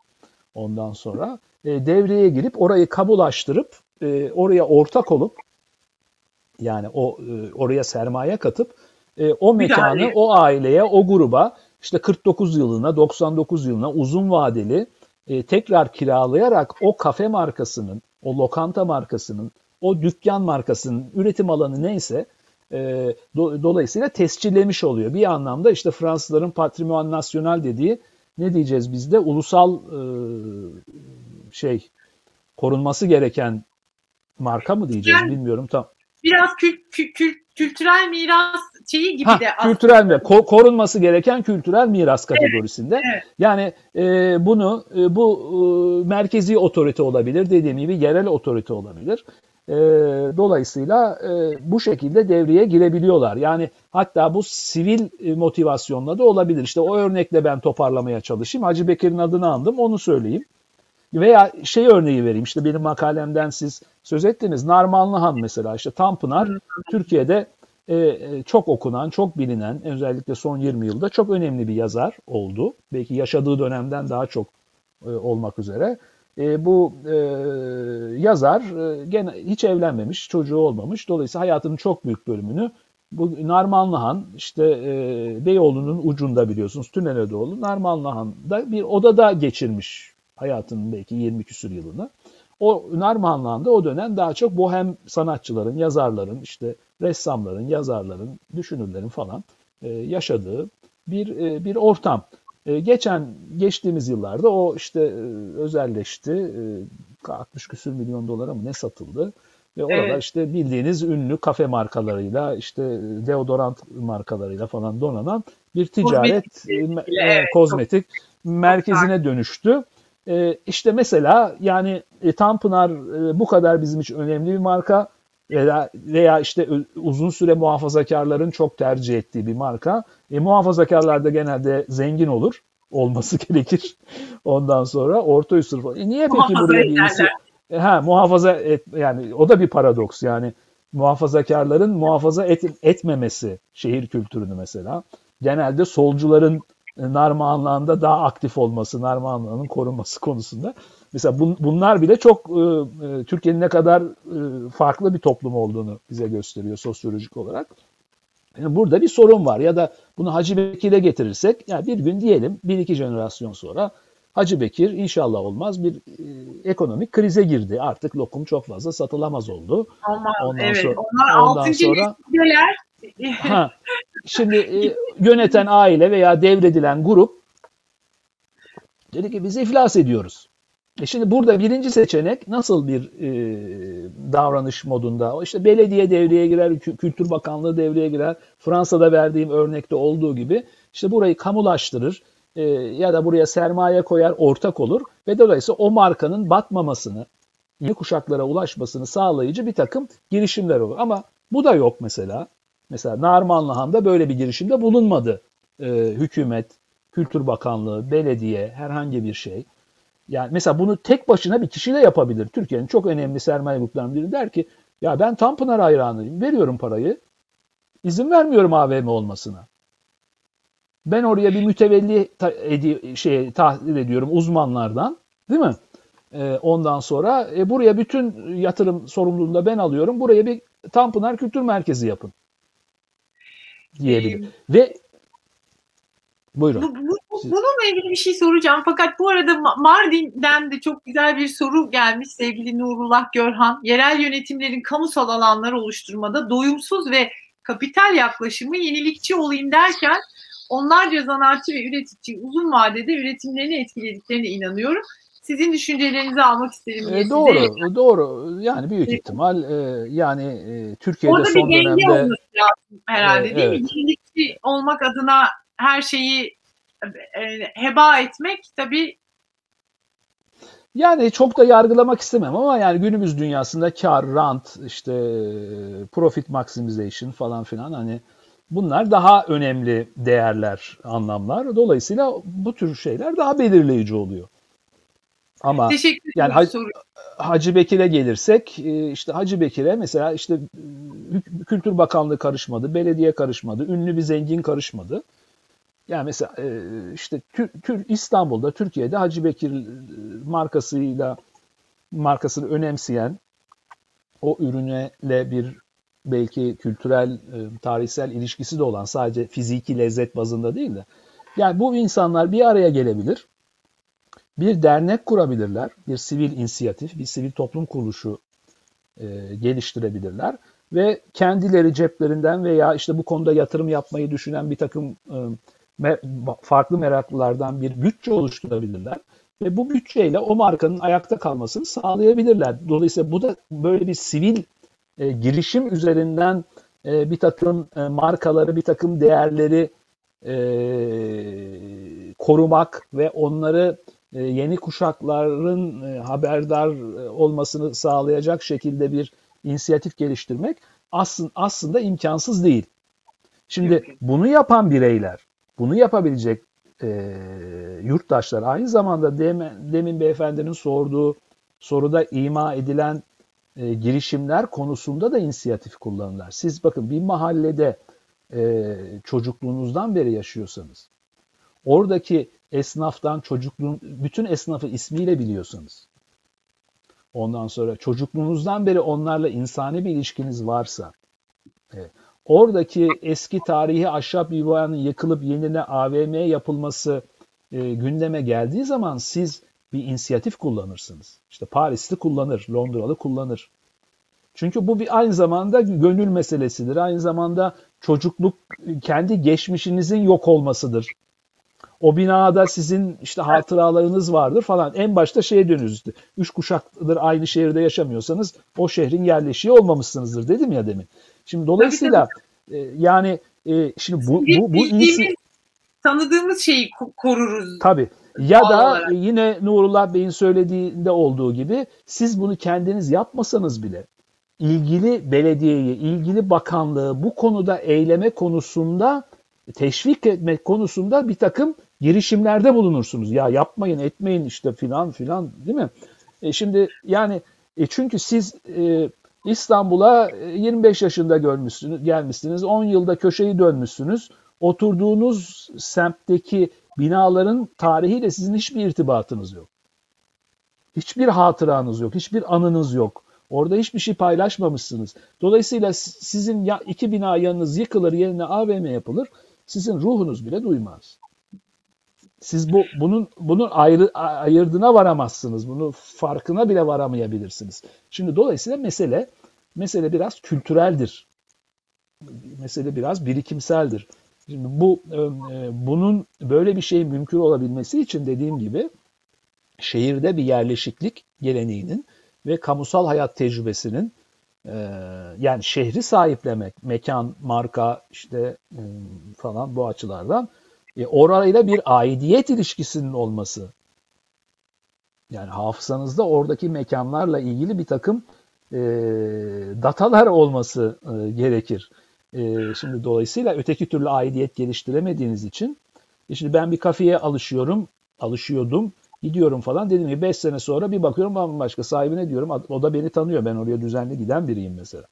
E, niye ne abi öyle bir şey yaptınız? Abi diyor müşteri sıkıldı diyor. Ben de birine dedim ki bence müşteri sıkılmadı dedim. Çünkü ben müşteriyim ben sıkılmadım dedim. Ondan sonra siz sıkılmışsınız galiba dedim. Ondan sonra e, veya işte hani oradaki bir menü, menüdeki ürünlerin karşısındaki fiyatları 2 ile çarpmak için bir dekoratif girişimde bulunuyor. Ondan sonra tabii fiyatlar iki, bir buçuk katına iki katına çıkıyor. Ondan sonra me- mesele bu. Ama mesela bunu e, 200 yıllık bir kafeye siz Paris'te yaparsanız oradaki müşteri e, bıçak gibi kesilebilir. O zaman da o girişimde bulunma niyetinde olan o girişimde bulunmakta daha fazla tereddüt gösterir. Daha fazla araştırma yapar. Müşterilerine sorar. Böyle bir fikrim var. Ne diyorsunuz? İşte öneriler Tabii. alır. Piyasa araştırması yapar falan filan. Teşvik edici olmayabilir. Peki şimdi yani o kadar çok soru geliyor ki aklıma. Bu e, özellikle demin hani Narmanlı Han örneğini konuştuk. Beyoğlu'nda kapanan işte kitapçılar var. Biz aslında dernek çatısı altında da yani bir takım girişimlerimiz oluyor. Tabii dediğiniz çok doğru. Bunlar e, çok fazla etkene bağlı. O yüzden bir, bir anda bu dönüşümleri sağlamak da çok kolay değil. Yurt dışıyla mesela e, yazışmalarımız oluyor. Hani oradaki örnekleri araştırıyoruz. Özellikle Avrupa için söylediğiniz gibi algılamaları bile çok zor. Yani çünkü onlar için e, mevcut bir şey nasıl korunmaz fikri çok kabul edilebilir bir şey değil aslında. O kadar her şeylerine sahip çıkma gayretindeler ki bir şeyi soracağım. Kısa diyeceğim tabii nasıl da kısa e, şey yapılır bilmiyorum. Bu modernlik ve modernleşme yani bizim o dönemdeki e, yaşadığımız farklılıklardan da kaynaklanıyor herhalde değil mi? Yani o bağı hala kurmakta zorlanıyoruz ya hep birlikte. Gayretimiz var. Fakat evet. bir şekilde de yerleşik değiliz. Yani ben de değilim. E, hani hiç, hiçbir önceki nesillere baktığımız zaman e, peki bu bağı kurmak için yani bu araları nasıl e, kapatmak için bir uğur özellikle gençler için çünkü her şeyde şu anda o kadar hızlı akıp gidiyor ki önümüzden hem o geçmişle bağları biraz birbirine bağlamak, yerleşik olmaya çalışmak bir yandan da bu hıza da adapte olmak gibi bir gayretimiz var. Çok da bir zor bir soru farkındayım. Yok yok hayır hayır. Ee, yani tabii bir, bir açıdan artık çok geç olan veya e, e, yap, artık yapacak fazla bir şey kalmadığı bir takım e, şeyler de var. Temalar, konular da var. Yani e, yapabileceğiniz e, hani, hemen dolayısıyla e, şimdi Eric Hobsbawm'ın meşhur e, İngiliz tarihçisi e, icat edilmiş gelenek diye bir kavram vardır. Yani e, modern geleneklerin bazıları da önemli bir kısmı da icat edilmiştir. Yani geçmişleri aslında çok eskiye dayanmaz e, diye bir teorisi var. E, dolayısıyla bir gelenek icadı süreci e, mesela Türkiye kapitalizminde de veya işte şehir hayatında da kamusal hayatında e, hüküm sürmüyor değil. Mesela şimdi sizi dinlerken e, aklıma şu geldi. E, Beyoğlu'nda tabii pandemi nedeniyle de epeydir de gidemedim. E, bir yılı aşkın zamandır ama ben Beyoğlu'nu 11 yaşımdan beri bilirim. Yani Galatasaray Lisesi'ne işte e, öğrenci olarak girdiğimden beri ve İstanbul'da kaldığım süreçte de gündelik hayatımda çok sık gittiğim bir mekandır. E, bir semttir öyle diyeyim. Ya mesela işte bu e, bir takım tatlıcılar e, Taksim ve İstiklal Caddesi üzerinde son dönemde açılmış. Bazıları işte e, tabii ki Hacı Bekir hep vardı. İşte o Sirkeci'deki Hafız Mustafa'nın şubesi o daha o da e, otantik bir e, tatlıcıdır. O da üyemiz e, ta, zaten. Taksim, Taksim Meydanı'nda e, olan ondan sonra ama mesela birkaç tane şey böyle hani bilmedikleri yargılama. Var. Evet evet e, ne idüğü belirsiz diyeyim mesela tırnak içinde. Tam o oluyor. E, alameti farikanın tersi bir açıdan. bir takım e, mekanlar açıldı. Tabii bu işte turist sayısının artması, bu turist e, sayısının içinde Arap e, kökenli e, turistin e, e, oransal olarak artması ve onların tatlı tüketimine daha fazla meraklı olması bir sürü analiz yapılabilir. Ondan sonra mesela işte benim Tanpınar kitabında mı vardı bilmiyorum. İşte şey modası diyorum buna ben. Sins modası. Sins ee, yani ah, ah. kendisine tarih ta, işte Erik Hobsbawm'un icat edilmiş gelenek önermesinden de yola çıkarak şimdi orada bir sürü mekan oluştu. Since 1863, since 1795 falan filan. Tabii rakamları atıyorum yani yüzde yüz doğru olmayabilir. Yok yok öyle Ama öyle, bu, öyle. Bunların çok büyük bir bölümü e, gerçek değil. Tabii. Çok büyük bölümü gerçek değil. Şimdi bunu denetleyecek, bunu kontrol edecek bir e, e, yani ahlaken veya etik kodlar açısından bunu böyle yapmayacak bir sosyal e, genişliğe sahip değil olmadığımız gibi bunu hukuken denetleyecek bir şeyimiz de yok. Yani bildiğim kadarıyla yok. Olsa herhalde e, engellenirdi. Yani e, buna Hacı Bekir'in, Hafız Mustafa'nın itiraz etme hakkı olmalı diye düşünüyorum ben. Yani biz bu kadar eski markayken bizim yanımıza geliyorsun sen. Daha sıfır ama 1773 diye giriyorsun mesela piyasaya. Bu nasıl bir şey? Hani yani e, oraya hemen bir ekleme yapayım çünkü dernek çatısı altında bu çok ilgilendiğimiz bir konu. Aslında kuruluşunun önemli sebeplerinden biri de bu. Çünkü bu aslında insanları yanıltmakla ilgili bir şey. Yani e, o tarihi yanına koyduğunuz zaman bir köklü marka imajı üzerinden bir güven yaratmak ve ben bu işi 120 yıldır yapıyorum hissini uyandırıyorsunuz. Fakat aslında geçen sene kurulmuşsunuz. Evet, Onun evet. için doğru bir beyan yani, değil. Siz şimdi sıfır bir mekan açıp yani 2020'de mekan açıp buna işte 1903 diye Sins 1903 diye tabela açarsanız zaten bu düz sahtekarlık. Tabii tabii. Yani, e, Biz bunu e, Türk Patent ve Marka Kurumu'yla da görüştük. Sağ olsun oradaki e, başkan ilgililer de çok e, konuyla şey, e, hemhal oldular, bizi de anladılar. Henüz net bir çözüm üretemedik. Bu böyle yine kocaman, bütünsel, tek çözümü olan bir şey değil. Fakat en azından dernek olarak bir uğraşımız var. Ee, yani biraz bu şöyle da... olabilir. Tabii ben hukukçu değilim. E, bu mevzuatı sizler kadar bilemem. Ama bu büyük ölçüde şöyle bir şey olabilir. Aynı alandaki alternatif bir markanın mesela Hacı Bekir'in e, bu, bu piyasaya bu tür girişleri engelleyici o bilimsel mahkemeye vermek şekli olabilir. Ama esas daha doğru olan mahkemeleri bu kadar işgal etmek yerine belediyedir, Kültür Bakanlığı'dır, işte Ticaret Bakanlığı'dır. Bu konuda titizlenip bu konuda bir regliman düzenek oluşturması ve bu takım yani oraya sins yazacağınız tarih yazarken bir takım belgeler üzerinden bir takım izinler almanızın gereği sağlanması gerekir. Aynen öyle. İşte bu, yani mesela bu sağlanmayınca o zaman Hacı Bekir'in mahkemeye vermesini beklemek durumundasınız. Tabii. Yani başka yani türlü. Tabelaya tarih koyamıyorsunuz onu belgelemeden. Evet. izin vermiyorlar. Doğru. Çok Ama sins, sins meselesinde e, benim e, meramım bundan da öte. Yani bu işin hukuki zaten hani sahtekarlık dedik zaten tamam bu tartışılır bir şey değil ama şimdi siz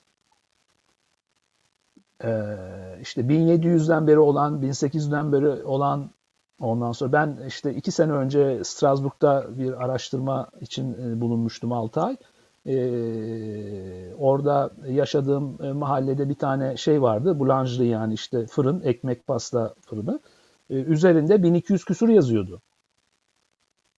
Yani neredeyse 900 yıldır e, ekmek ve işte şey üreten, pasta üreten bir mekan. Yani dolayısıyla bu bizim bir de eskiyi hemen müzeleştirme e, gibi bir inisiyatifimiz vardır. Şimdi şunu demek isteyeceğim lafı uzatmayayım.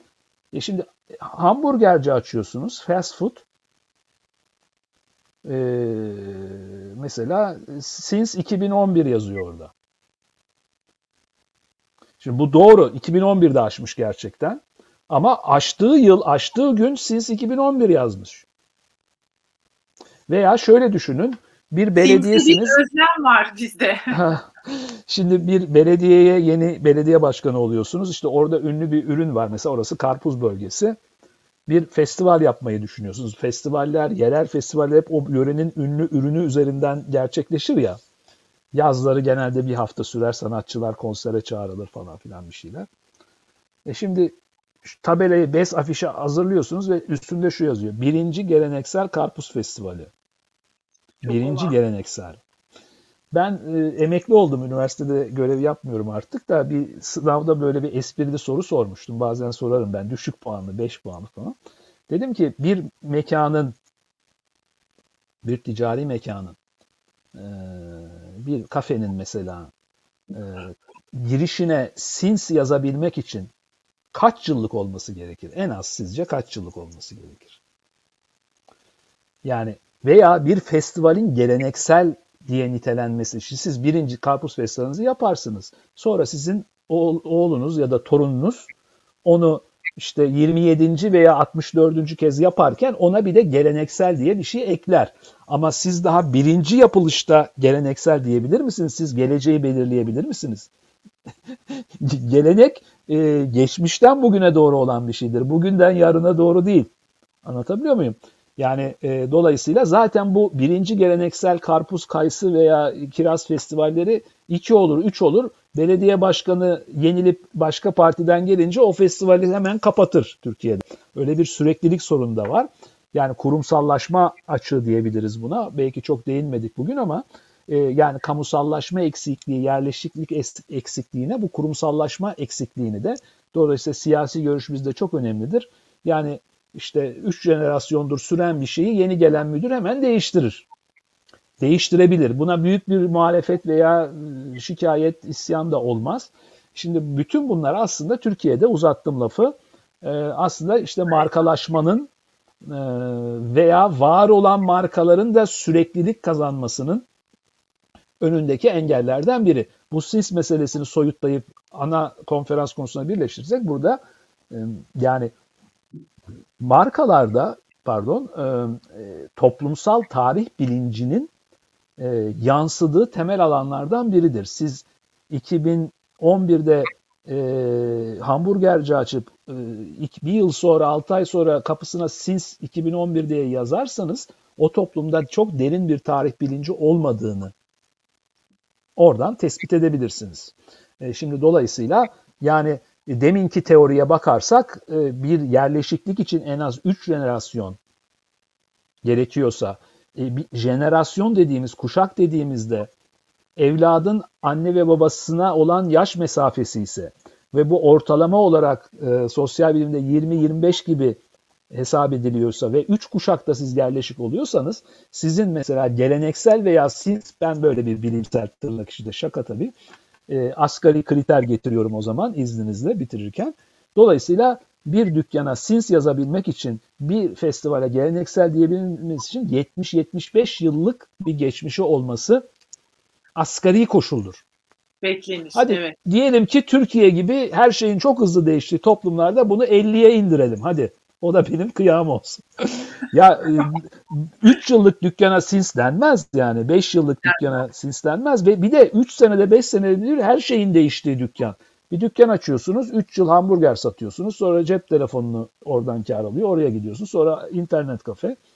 Ondan sonra e şimdi burada e, yani bir devamlılık ve kök esamesi nasıl kadar okunur? Beklemek.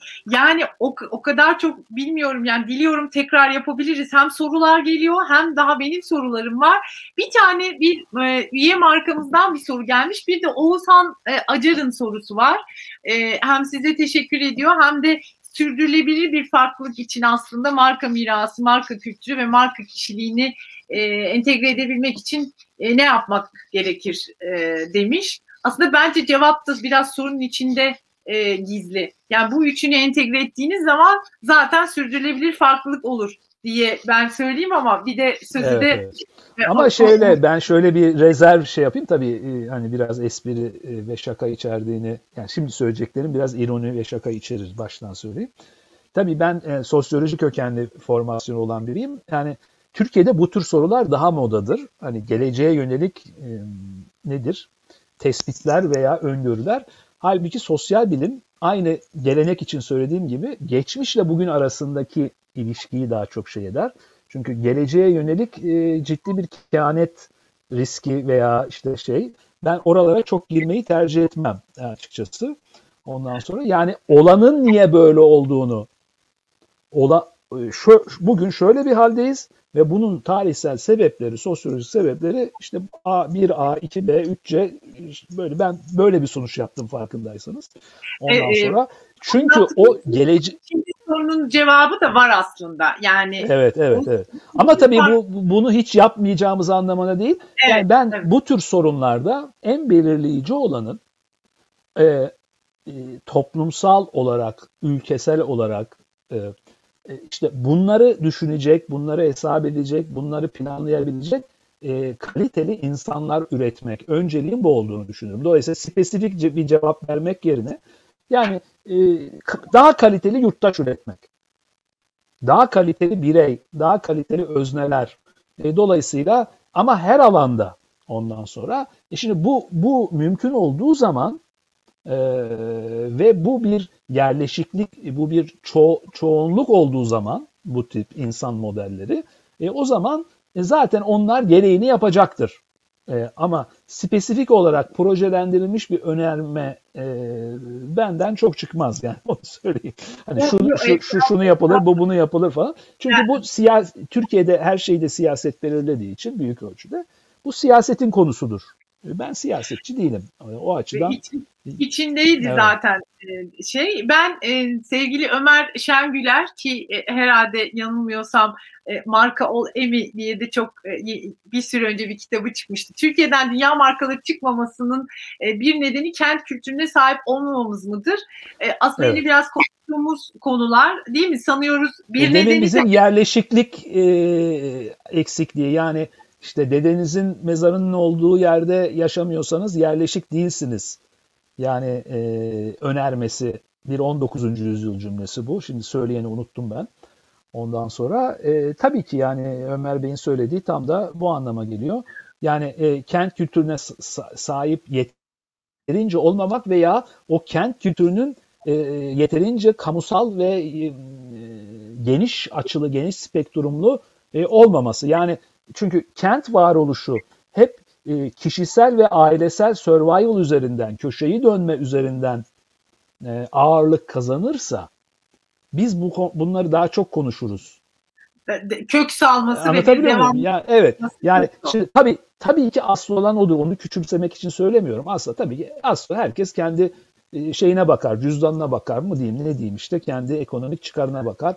E, onda Hayat bir şey yok ama ama bakın e, toplam kalite dediğimiz ülke, şehir, toplum, kamu şimdi bi, biraz da buradadır. Çünkü herkes kendi cüzdanı üzerinden bütün dünyayı algılarsa bu toplam kalitenin e, yeniden üretimi açısından o topluma avantaj sağlayamayabilir. Yani siz daha kaliteli bir çevrede, daha kaliteli bir kamuda yaşarsanız sizin üretileceğiniz ürünün de e, fiyatı daha yüksek olur. Öyle diyeyim size. Değeri, anlamı daha yüksek olur.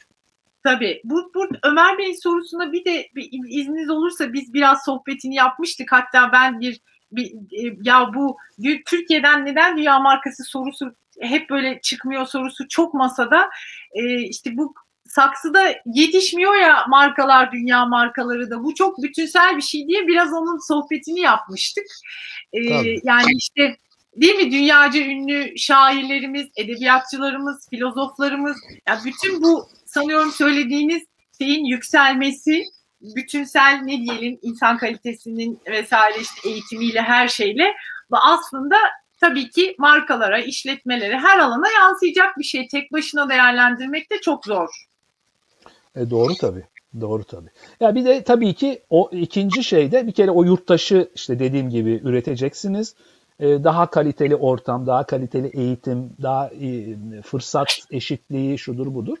Ondan sonra e, bir, de tabii e, bu e, imkanlarla donatmak yani yani siyasi merkez düzeyinde, belediye düzeyinde ne bileyim ondan sonra siyasetin yapılanması açısından bu e, imkanları olabildiğince eşit ve herkese erişilebilir kılmak. Mesela işte eğitim e, bir fırsat eşitliği kurumudur ama yani Türkiye'de uzun yıllardır e, bu işte yani fakirsen gene fakir kalıyorsun, zenginsen gene zengin oluyorsun. Yani eğitimin Türkiye'de sosyal mobilite sağlama imkanları e, olanlar da yok oldu erken cumhuriyete göre. 1950'lere göre 60'lara göre. Yani mesela şimdi aklıma geldi. E, ben de yeni aşı oldum. İşte e, BioNTech tercih ettim. Oradan aklıma geldi. E şimdi bunu e, biliyorsunuz bu markanın sahibi iki tane Türkiye kökenli e, kişi. Alman vatandaşı. Hatta insanları, bu evet. sabah izlediğim televizyon programında şey dediler. Nobel bu senenin işte ne, kimya Nobel'i mi artık bilmiyorum. Ee, onlara verilmesi söz konusu olabilir falan. Tabii dedikodusunu şeyini detayını bilmiyorum. E şimdi mesela bu insanlar niye Almanya'ya gitmek zorunda? Bilmiyorum. Kişisel öykülerini bilmiyorum. Yani Evet, orada mı doğmuşlar? işte kaç kuşak önce ailesi gitmiş onları bilmiyorum. Yani şimdi yani bu bu insanlar e, bu topraklardan o topraklara gitmişler ve Biontech'i orada bulmuşlar. Biontech herhalde şu anda dünyadaki en önemli markalardan bir tanesi değil mi? Yani pandemi dönemi e, koşulları Evet, içinde düşünürsek. Büyük önem kazandılar tabii doğru. İşte yani siz o işte Alman eğitim sisteminden geçmişler falan. Yani siz o o yurttaşı burada üretirsiniz. O oradaki eğitim sistemini burada sağlarsınız. O burslar, işte kaynaklar, yatırım, finansman destekleri burada sağlarsınız. O insanlar bunu Biontech'i burada üretirler. Burada üretirler tabii. Anlatabiliyor muyum? Yani mesele budur yani. E, veya işte bir önceki e, gene fizik kimya Nobel'ini alan ismini unuttum. Aziz Sancar. Türk, Aziz Sancar. Evet yani işte İstanbul'da kalsaydı Türkiye şu anki Türkiye üniversite sisteminde kalsaydı acaba o Nobel'i alacak e, şeye ulaşabilir miydi? İmkanlara, fırsatlara, olanaklara ulaşabilir miydi? E şimdi bunların hepsini e, sorgulamamız lazım. Evet, evet. Yani bunların hepsini e, karşılaştırmalı bir şekilde düşün. Veya şöyle, Orhan Pamuk'un adını andığımız için söylüyorum. İşte bir tane Nobel'imiz var. Yani ondan sonra e, evet. onun da e, hali ortada Türkiye'de. Onu da olum çok veya olum Değil mi? Yani bir, yani, e, bir, soru var. Bir de çok yorduk hocam. Kusura bakmayın. Hemen böyle bir hızlıca toparlayacağım. E, Elif Hoca müsaitse Bahçeşehir Üniversitesi'nden Elif Hoca'yı da bir sorusu vardı. Aramıza alalım. Bir de bizim markalarımızdan buradan e, selam olsun e, Gürsel Bey'e. E, Saffet Abdullah Güllaçları çok e, yine üyelerimizdendir. Özellikle de Ramazan ayında güllaçsız olmaz. Yani şöyle, şöyle bir şey sormuş. Aslında benim de aklımdan geçmişti. Narman Nahan örneğini e, konuştuk. Çok da yakından takip ettik tabii. Açılır açılmaz gittik, baktık. Şimdi bu tip e, Şimdi orası uzun sürede hani aslında çok da ne diyelim çok da konforlu bir ortamda değildi. Aslında bir anlamda hayat bulmasına da bir yandan da seviniyorum itiraf edeyim. En, en azından işte bir gidip görmek bile iyi geliyor insana. Ya bu bu tip zora girme ihtimali olan yerler, mekanlar markalaşmış, anlamı olan bizim için değerli e, kurumları, mekanları her neyse acaba böyle hani biraz daha önceden tespit edip o zora girmeden e, şey yapmak, yapılandırmak mümkün müdür gibi bir soru sormuş Gürsel Bey. E, ben de eğer doğru ifade ettiysem. E, sanıyorum ona değindiniz aslında biraz. Değil mi? Yani bu konuda bazen sivil e, inisiyatif, bazen e, devlet mercileri daha aslında proaktif olmalı. E, evet tabii. E, yani bu biraz da e, işte dediğim gibi tarih bilinci ona şunu da ekleyeyim. Bir kamu bilinci sorunu.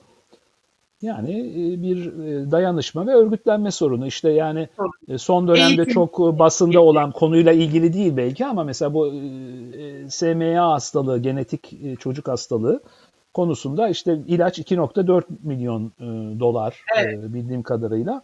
Ondan sonra yani çok gördüğüm için benim de bir akrabam olan bir bebek de aynı şeye maruz kaldığı için ben bunu biraz takip ettim. İşte bakanlık veriyor, vermiyor işte falan filan bir sürü mesele. İşte her her aile, her bebek için ayrı kampanya yapıyor. İnsanlar para yolluyor falan filan. Yani bu yani bir kamu bilinci olsa, bu toplum bir toplumsal bilinci e, yerleşik ve derin olsa, e kardeşim burada bir sivil inisiyatif olur. Buraya bir e, buraya bir fon olur. İşte zenginler çok verir, orta sınıf az verir. Ondan sonra ve buraya bir fon oluşturulur ve bütün ailelerin yani devlet burada inisiyatif almayacaksa yani Sağlık Bakanlığı bunu desteklemeyecekse e, bu konuda ısrarlıysa e, o zaman sivil inisiyatifler orada bir paralar birikir. E, çocuklar beklemeden çünkü bunlar 24 aydan önce giderilmesi, tedavi olunması gereken hastalıklar. e, belli bir yaştan sonra o para toplansa bile anlamsızlaşıyor. E, tedavi imkanı kalmıyor. O yüzden e, hazır fon olur. E, her bir e, bebek için ayrı ayrı e, işte televizyon kampanyaları, Twitter kampanyaları falan. Şimdi mesela bu bunun için çok zeki, çok yüksek IQ'lu olmaya falan gerek yok. Yani bu bir bu bir bilinç, bi, bilinç ve organizasyon meselesi. Evet.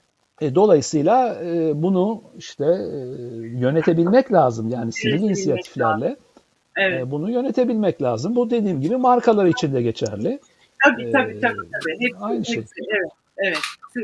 Devamlılığı olan, derinlikli, uzun vadeli çözümler üretebilmek lazım.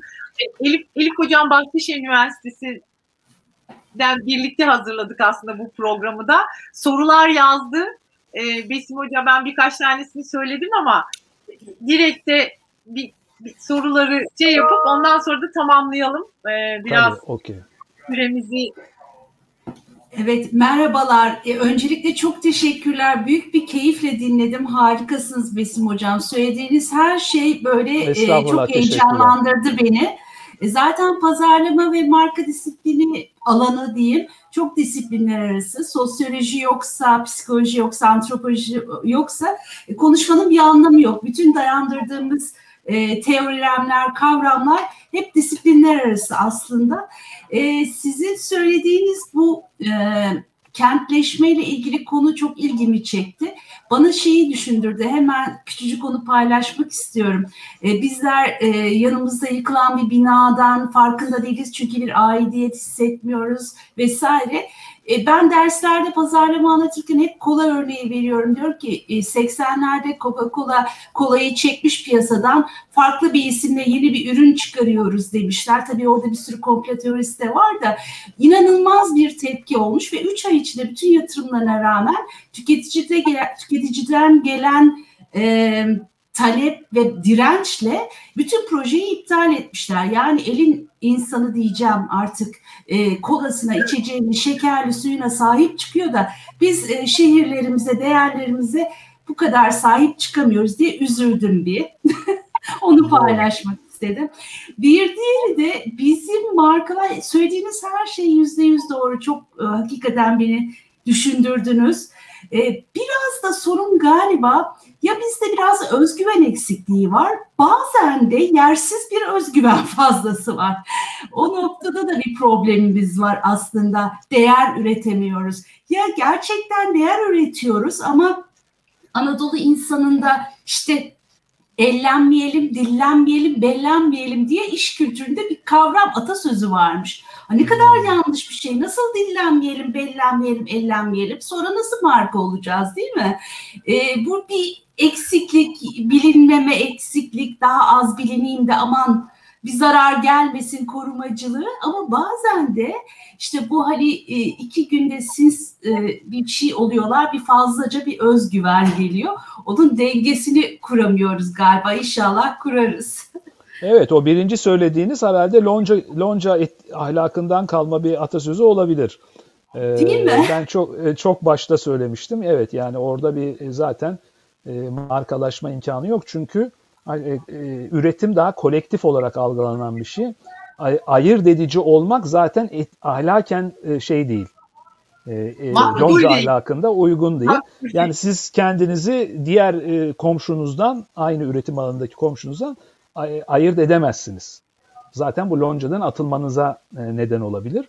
E, dolayısıyla e, orada demin benim verdiğim örneği bütün gömlekler aşağı yukarı da aynıdır. Yani hangi dükkandan alacağınızın gerçekten bir anlamı yoktur. Bunun öteki kutbu da ikinci söylediğinizde evet yani işte buna da ne diyelim kapkaç sermaye mi diyelim işte yani köksüz sermaye mi diyelim. Benim demin söylediğim gibi yani e, işte ya Beyoğlu mesela burada çok önemli bir prototiptir. İşte ben de 40 yıldır aşağı yukarı orayı takip ettiğim için yani bir, bir dönem hatırlıyorum her yer birane olmuştu. Ee, bir dönem hatırlıyorum her yer e, şey olmuştu. Hmm, e, gözleme, hala, teyze gibi dükkanlar. O hala var birkaç tanesi. Ondan sonra bir dönem her yer şey olmuştu. internet kafe olmuştu. Ondan sonra tabii cep telefonu çıkın. Yani şimdi dolayısıyla burada yani e, orada mesele e, şey değil. E, yani orada bir dükkan sahibi mülk veya kiralık olarak üstünüzdeyse orada ne sattığınızın çok büyük bir önemi yok. Yani dolayısıyla orada e, o an en çok giden ve kar getirme olasılığı en yüksek olan alana hemen geçiş yapabiliyorsunuz. Anlatabiliyor muyum? Yani dükkanı kapatıyorsunuz, kafeyken birhane oluyorsunuz. Bir, birhaneyken internet kafe oluyorsunuz. Ee, şimdi dolayısıyla şimdi mesela gördüğüm kadarıyla tatlıcı çok gidiyor. Son bir, bir 4-5 yıldır bir sürü tatlıcı e, tatlıcı oldu. Dev vitrinli falan. Şimdi dolayısıyla bu bu e, yine bir şey eksikliği yani e, Derinleşememek sanıyorum. Evet evet yani evet. üretim alanınızda mesela dolayısıyla uzmanlık da üretemiyorsunuz. Dolayısıyla uzmanı olmadığınız bir alanda e, üretim yaptığınız zaman orada sizin patent üretmeniz, inovasyon e, yapmanız ve o alana yeni bir pencereler açmanız yani daha önce düşünülmemiş bir şeyi düşünme imkanınız da yok. Anlatabiliyor muyum? Yani e, şimdi dolayısıyla bu e, bu e, önemli bir sorun. Yani e, şimdi ben e, Paris'te işte Sorbon'un hemen altında o Rue des Écoles'deki kitapçıya gidiyorum mesela. E, orada bir işte e, tez, kitap e, sosyal bilim Science Humaine katının şeyi var. E, tezgahlar mı diyeceğiz işte kitap e, kattan sorumlu. Yani e, kaç yıldır orada o kişi ve e, ona ben bir kitap sorduğum zaman seceresini biliyor. Birinci baskısı nereden, ikinci baskısı nereden, beşinci baskısı nereden. Hatta önümüzdeki yıldaki olası çıkacak kitapları biliyor. O diyor işte bitti diyor 6 ay sonra şuradan çıkar diyor falan. E, şimdi yani bu, bu kadar uzman. Yani e, adam bir tek kendi kitabını yazmamış. E, al, sektöre hakim. E şimdi bir sürü kitapçı var. E, kitap soruyorsunuz ne yayın evi biliyor ne kitabın yazarını biliyor ne bir şey biliyor hiçbir şey bilmiyor yani. O zaman niye sen orada duruyorsun? Yani fonksiyonun nedir? E, yani o hani katta kat sorumlusun mesela. E, dolayısıyla şimdi bu böyle bir e, sorun da var. E, yani odaklanmanın genelde kar odaklı olmasına bir itiraz yok tabii ki. Olamaz. Ama bunun bir know-how, bir donanım, bir altyapıyla birlikte e, olması ihtimali oradaki verimi arttıracaktır. İşte burada bir randıman ve verim sorunu e, ortaya çıkıyor.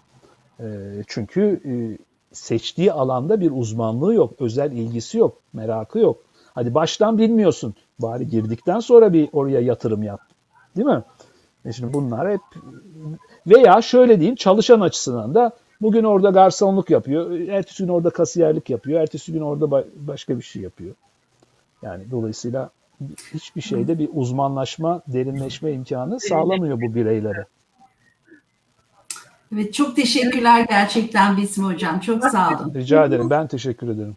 Yoksa biz e, yavaş yavaş ben ama tekrar bitirmeden tabii bir Besim Hoca'ya eklemek istediği bir şey olur mu diye de e, sormak isterim. Yok sağ olun ben söylemek istediklerimi söyledim fazlasıyla sağ olun.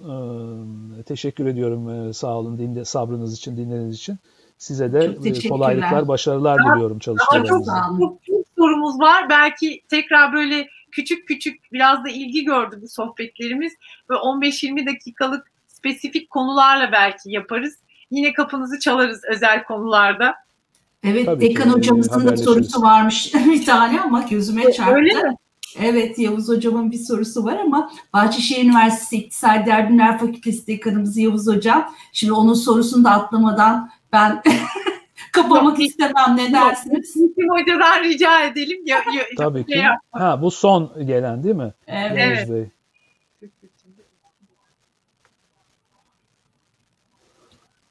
Evet yani doğru bu. Ee, yani e, e, e, şimdi bu da bir modernleşme sendromu diyebiliriz. Eskinin kıymeti harbiyesi en azından izafi olarak, görevli olarak bizim gibi toplumlarda Avrupa toplumlarında olduğu kadar değerini muhafaza edemiyor ya da muhafaza etmekte zorluk geçiyor. Yani demin benim işte her kafenin, restoranın 5 yılda bir dekorasyon ve menü değiştirmesi örneğinde olduğu gibi bu bir işte yerleşiklik sorunu. Dolayısıyla yani kentsel kamunun bileşenlerinin şehirlilik tarihinin çok kısa olması öyle diyeyim ve dolayısıyla e, sürekli ya da sizin e, demin söylediğiniz yani hemen köşeyi dönme, hızlı hemen bir, bir yatırım yapayım, hemen ilk seferde vurgunu vurayım. E, şimdi dolayısıyla bu bir tür yeni fetişizmi şey ediyor. Üstelik de bu Türkiye'de sosyolojik derinlikte karşılığını bulan bir şey. Mesela siyaset ve ideoloji ötesi. Yani mesela Türkiye'de daha önce şehirleşmiş, daha seküler e, ailelerin, sosyolojik kesimlerin böyle olduğu, daha batı hayranı falan. Ama şimdi e, kolay söyleniyordu ama bugün işte İslamcı muhafazakar yeni kentli sınıfların da aslında aynı tüketim alışkanlıklarına sahip oldukları yani tırnak içinde muhafazakar siyaseten gözükmelerine rağmen aslında yani bu tür davranış modlarıyla ilişki kurmada hiç e, bir zorluk çekmediklerini e, görebiliyoruz. Dolayısıyla mesele sadece gündelik siyasetin terimlerinin ötesinde biraz daha sosyolojik derinlikte yani iceberg'in altında yani bizim gördüğümüzün daha altında ve derininde. Dolayısıyla onları daha ince görmek lazım, daha ince çalışmak lazım. Ee, e, evet. Evet. Tekrar çok teşekkür ediyoruz. Ee, hem e, ben sevgili Mesim Hoca'ya hem e, derneğimize, üniversiteye, teknik ekibimize e, güzel bir cumartesi akşamı diliyoruz herkese. İlk fırsatta. İyi akşamlar cümleten. Görüşmek dileğiyle. İyi, iyi akşamlar Mesim Hocam. İyi akşamlar. İyi akşamlar. Çok teşekkürler. İyi akşamlar.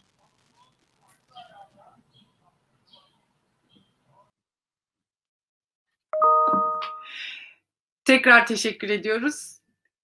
Bir sonraki konferansımızda görüşmek dileğiyle önümüzdeki hafta e, biraz psikoloji marka ilişkilerini konuşacağız. Funda Tekelioğlu konuğumuz. E, güzel bir hafta sonu geçirmenizi diliyorum. Hoşçakalın.